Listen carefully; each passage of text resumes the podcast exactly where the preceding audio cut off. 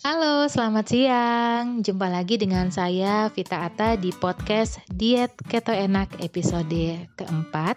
Apa itu defisit kalori? Tapi sebelumnya kita harus tahu dulu nih faktanya kalau saat ini 2,3 miliar umat manusia dari 7 miliar memiliki berat badan yang berlebih di seluruh dunia. Bahkan nih nggak ada satu negara pun yang mampu mengurangi obesitas dan diprediksi tahun 2045 akan meningkat sampai 2-3 kali lipat atau 22 persen. Indonesia sendiri mengalami peningkatan tiga kali lipat dan berada di urutan 10 dunia. Apa sih bahaya dari obesitas? Nah, bahayanya ya kita bisa terpapar penyakit metabolik seperti tekanan darah tinggi, diabetes, jantung, kanker, autoimun. Ini pasti akan semakin meningkat. Gimana dengan orang yang badannya langsing, yang punya berat badan ideal? Amankah mereka? Eh, tunggu dulu ya. Saat metabolisme terganggu karena asupan yang tidak tepat dan berlebih, orang kurus pun sangat berpotensi terpapar penyakit-penyakit metabolik. Jadi ada banyak pemodelan untuk menggambar masa tubuh. Salah satunya adalah model yang menyatakan bahwa masa tubuh atau berat badan kita digolongkan atas masa otot, masa tulang beserta isinya dan masa lemak. Saya mau tanya dulu, ada yang sudah pernah dengar istilah tentang defisit kalori?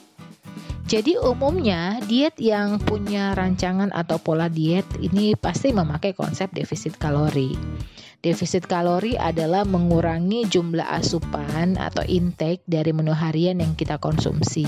Misalnya kalau kita mengkonsumsi sebesar 2000 kalori, maka dengan defisit kalori kita akan menguranginya menjadi 1500 bahkan 1000 kalori per hari.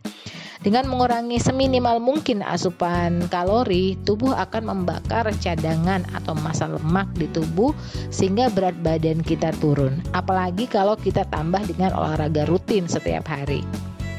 Tapi ada fakta yang menarik, ternyata orang yang telah berhasil menurunkan berat badannya masih sangat berpotensi terpapar penyakit metabolik sindrom pasti muncul tanda tanya di kepalanya. Ada apa? Kok bisa? Kenapa? Jadi pola asupan atau intake food, kebanyakan pola diet menerapkan defisit kalori tanpa memperhitungkan atau mungkin ada yang menyembunyikan fakta kalau asupan yang disarankan justru meningkatkan potensi penyakit metabolik. Product minded selalu aja ditekankan seolah-olah menjadi solusi terbaik plus saran makanan yang justru tidak membantu dari sisi kesehatan. Kita harus tahu ya, bisnis produk pelangsing adalah salah satu raksasa bisnis yang menghasilkan miliaran dolar setiap tahunnya di seluruh dunia dengan pasar yang luar biasa.